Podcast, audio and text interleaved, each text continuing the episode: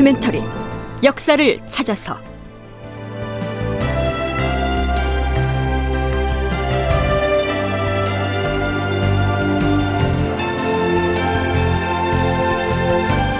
제 962편 다시 주화론이 고개를 들고. 극본 이상락 연출 최홍준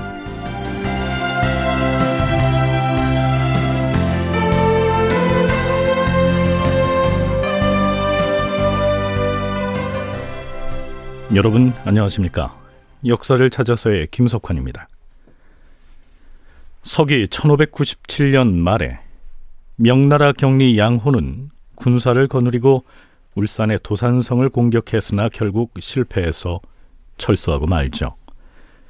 양호는 그 패배를 만회하기 위해서 사로병진이라고 하는 전략을 구상합니다. 명나라의 군대를 중로군, 동로군, 서로군, 그리고 수로군 이렇게 네 갈래로 편성을 해서 각 지역에 주둔하고 있던 일본군을 동시에 타격하자 이런 전략인데요. 결국 명나라군 총사령관 형계가 그 작전 계획을 받아들입니다. 그래서 드디어 장수들을 작전지로 파견하죠. 제동 마귀는 부총병 허생, 유격장군 파기등과 더불어 동로군을 이끌고 울산 방면으로 진격할 것이다.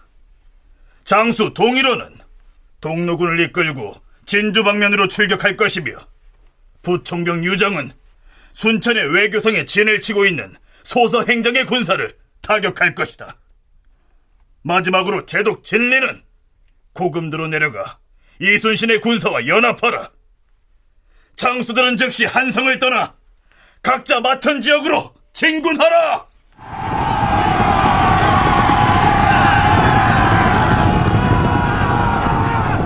이렇게 명나라 장수들이 사로병진 작전을 수행하기 위해서 현지로 출정했고요. 조선 조정에서도 군사를 나누어서 명나라 군과의 연합작전을 위해서 출동하지요. 네 갈래로 나뉘어서 출정한 조명 연합군이 일본군과 어떻게 싸워나가는지는 차차 살펴보기로 하죠.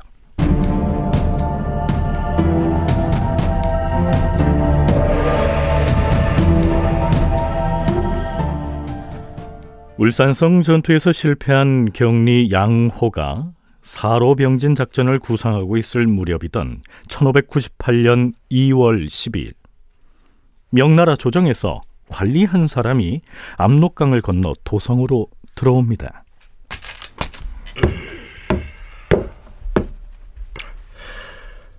중국에서 주사가 왔다고 하니 과인이 가서 맞아야겠다. 모화관으로 가자.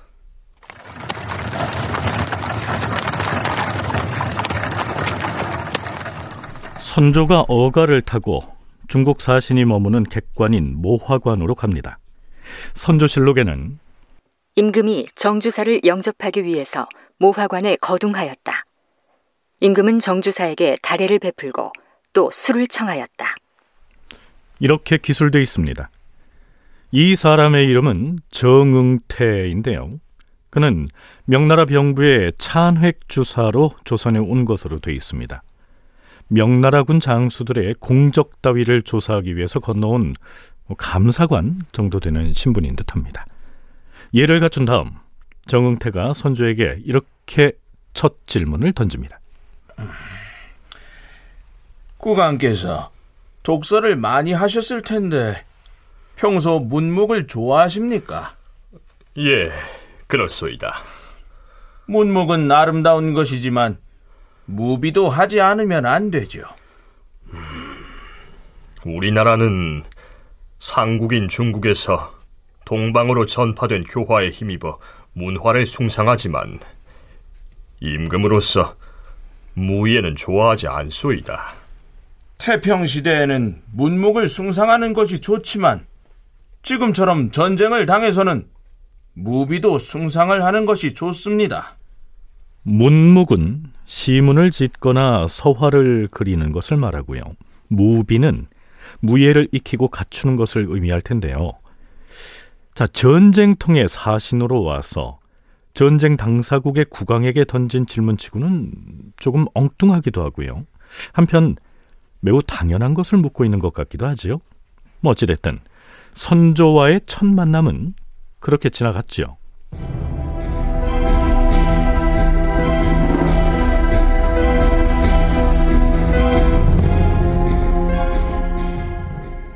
정응태가 조선에 온 지 17일이 지난 2월 29일 정응태의 접반사인 백유함이 정응태의 동향을 보고합니다. 내용이 이렇습니다. 여기에서 서단이란 책의 이름을 적은 목록을 일컫는 말입니다. 전하, 정주사가 신에게 서단을 내보이면서 여러 종류의 서책들을 구해줄 것을 요구하였사옵니다. 어제는 은 두 냥을 내어주면서 자신이 구하는 서책을 사오게 하였는데 난리를 치른 뒤라서 구하기가 어렵다는 뜻으로 여러 차례 알렸사옵니다. 그러나 정주사는 끝내 고지 듣지 아니하고 더욱 급하게 구해오라고 독촉을 하고 있으니 매우 민망한 실정이옵니다. 그는 또 요구하기를 승정원의 요청에서 조선의 관제와 산천 험에도 그리고 조선 팔도의 병마와 전량의 숫자를 알고 싶다고 하였사오며 정응태는 이런저런 서책들뿐만이 아니라 국가기관의 조직체계, 각 지역별 군사의 수와 식량 생산량, 산천의 지형지세 등을 알고 싶으니 보고하라고 요구한 겁니다. 그 전쟁통의 말이죠.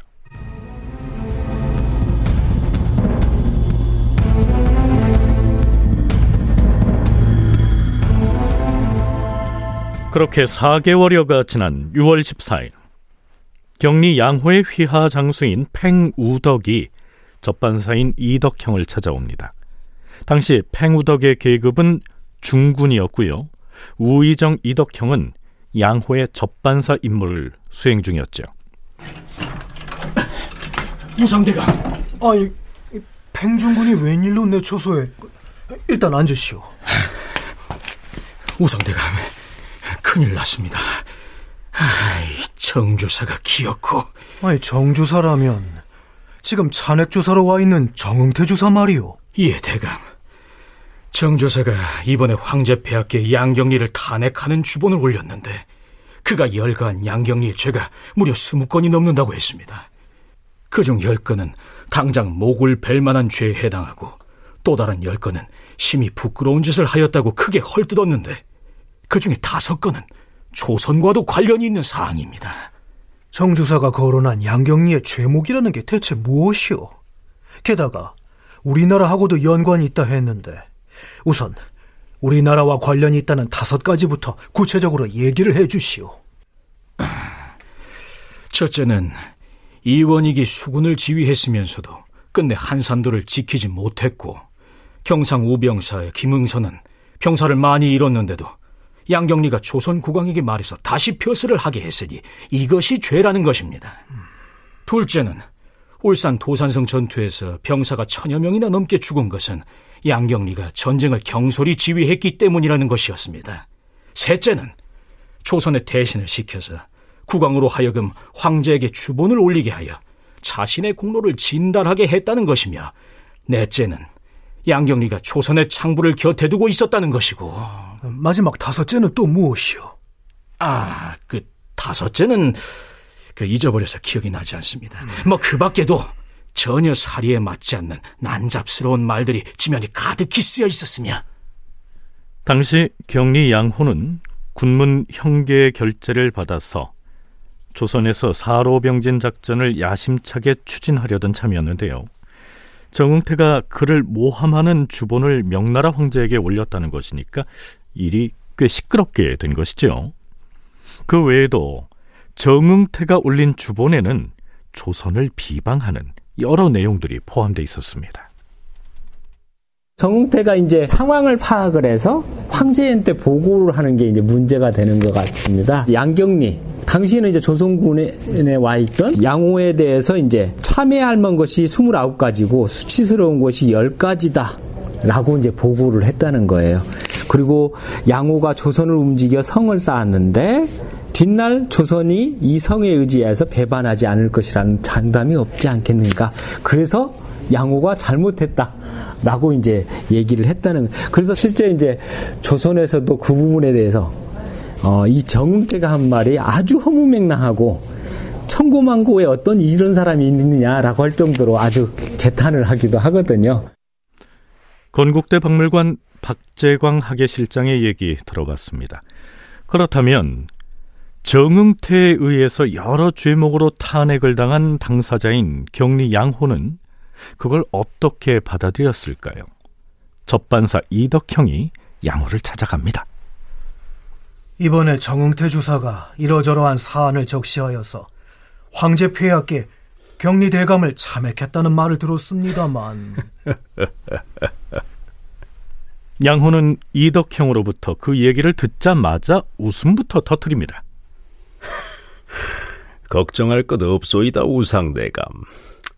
그자의 하는 짓은 한바탕 웃음거리도 못 됩니다. 정응태라는 그 작자는 본래 성품이 매우 가증스런 자입니다. 당초 그자가 조선에 나오려고 할 때 우리 군문 형계 대감께서 조정에 글을 보내서 못 나오게 하려고 저지시켰었는데 결국 조선에 왔지요. 이곳에 온 뒤에도 군문은 또 빨리 귀환시킬 것을 조정에 정했어요. 그자가 의주에 도착했을 때에도 군문께서는 곁에 두지 않겠다고 했습니다. 예, 어쨌든 그자의 마음은 보통 사람과 다릅니다. 예, 참으로 별스러운 인간이에요. 아니, 예, 다른 일은 더 말할 필요가 없고 나더러 조선의 창부를 은밀히 데리고 있다 하였는데 첫 반사인 우상대감께서 가까이서 지켜봐왔으니 그럴 리가 없다는 걸 잘 아시지 않습니까? 그런데 그런 사람을 중국 조정에서는 왜 끝내 조선에 보내서 이처럼 분란을 일으키게 한 것입니까? 오늘날 우리 중국 조정 내부에서 의견이 분분해서 조강로는 도리어 심유경 같은 자를 옹호해 왔고 반면에 장강로는 병사와 군량을 조발해서 조선에 보낼 것을 주장하고 있는데 이렇게 의논이 갈리다 보니 여기에서 거론한 조강론이 장강론이 하는 그 강론은 재상을 말합니다.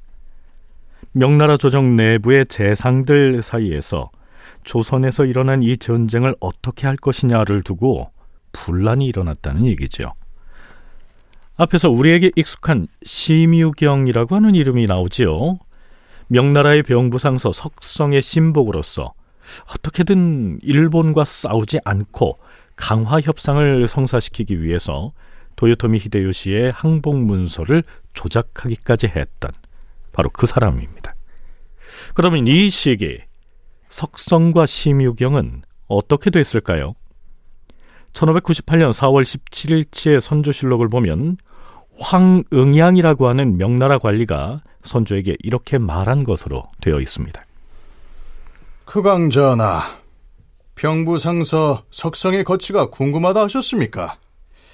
이 황제께서는 우리 중국의 장수들이 군사를 이끌고 조선에 나온 지가 매우 오래되었는데도 그는 공헌 이루지 못하고 군량만 다수 징발했다 하여 일찍이 죄를 내리려고 하였습니다.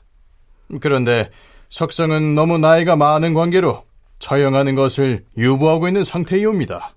하면 심유격은 어찌 되었소? 유격 장군 심유경은 옥에 갇혀서 매일 고문을 당하고 있습니다. 석성과 심유경은 나중에 결국 사형을 당하게 됩니다. 육군 박물관 이상훈 부관장의 얘기입니다. 강화파들이 대체로 이제 완전히 몰락을 하게 되고 주전파들이 특세를 하게 되는데 문제는 이 강화파를 이루었던 사람들이 대체로 이제 절강성 사람들입니다. 그래서 그 사람들이 국가에도 들어가 있지만 한편으로는 무역에 굉장히 그 관심이 많았던 사람들이고 어, 조선과의 전쟁을 하는 동안에 중국에서 이제 은을 가지고 조선의 식량을 대거나 하는데 관여를 했던 사람들이 많이 있었습니다. 명나라 경리 양호는 이덕형에게 자신을 모함하는 내용의 주본을 올린 정응태가 바로 이 심유경과 한패라고 단정하고 있습니다. 정응태와 그 부하들이 모두 심유경과 같은 무리여서 이런저런 소문을 안팎으로 마구 지어내어서 퍼뜨리고 있으니 참으로 가증스럽다 할 것이요. 육군박물관 이상훈 부관장의 얘기 이어집니다. 정웅태도 아마 모르긴 몰라도 이 절강성 출신의 그런 사람들이라고 생각이 되고 어, 양호 같은 주전론자들과는 이제 그 궤를 달리하기 때문에 자신들의 입지가 있고 그래서 이제 강화론자들이 남아 있는 강화론자들로서 울산성 전투가 끝나고 나서 강화회담을 이어가려는 분위기를 어떻게든지 만들기 위해 가지고 이제 전공을 깎아내리고 양호를 탄핵시켜 버리고 그렇게 하기 위해서 이제 허위 보고를 한 것을 이제 물고 늘어지는 것이죠. 물론 양호는 울산성 전투에 실패했음에도 불구하고 자신이 지휘하는 군대가 선전을 해서 적잖은 성과를 거둔 것처럼 보고를 했기 때문에 정응태가 그걸 허위 보고라고 한 대목은 뭐 꼭 모함이라고 할 수만은 없겠죠.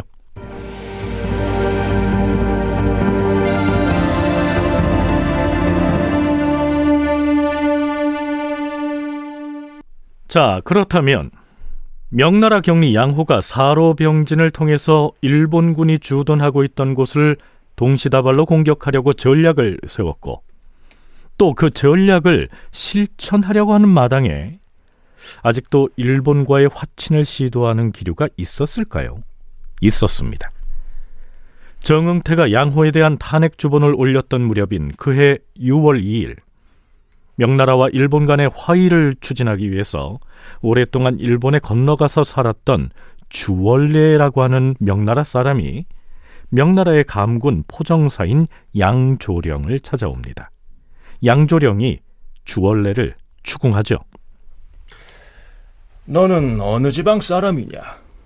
절강성 사람인데 오래전에 일본군의 포로가 되었습니다. 절강성은 문을 숭상하는 지방으로 예의를 천하의 제일로 여기거늘 너는 어찌하여 그 지방에서 태어났으면서도 포로가 되기를 달게 여기고 감히 본국을 배반하는 짓을 하였느냐? 죽을 수도 없고 그나마 목숨을 부지하려니 어떻게 하겠습니까? 너는 지금 무엇을 하려고 조선에 건너왔느냐? 강화를 위해서입니다. 종전에도 강화를 추진하지 않았던 것은 아니다. 우리 명나라 조정에서 두 명의 대신을 외국에 파견하여 책봉 의례까지 시행하지 않았느냐? 그럼에도 왜적은 순순히 복종을 하지 않았으며 중국 조정의 사은의 예도 갖추지 않았다. 조선에서 군대를 철수하기는커녕 감히 다시 군대를 출동시켜서 노략질을 하고 있지 않느냐? 그래서 조선의 국왕은 와신 상담하면서 같은 하늘 아래 함께 살 수 없는 원수로 맹세하고 있는데 어찌 강화를 할 리가 있겠느냐? 저 만일 조선의 국왕이 일본에 대신을 보내서 스스로 죄를 고백하고 일본이 중국에 조공하려고 할 때 조선 땅을 통과하게 해준다면 풍신수길이 무엇 때문에 군대를 철수하지 않겠습니까? 뭐라?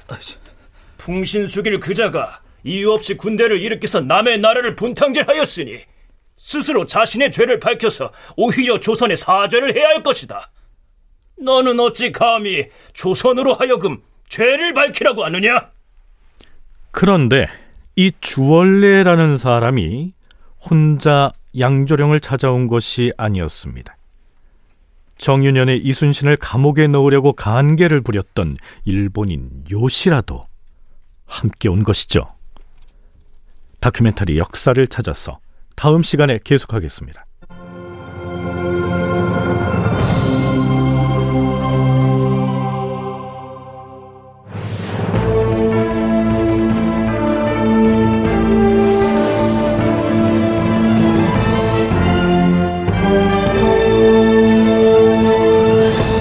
다큐멘터리 역사를 찾아서 제 962편 다시 주화론이 고개를 들고 이상락 극본 최웅준 연출로 보내드렸습니다.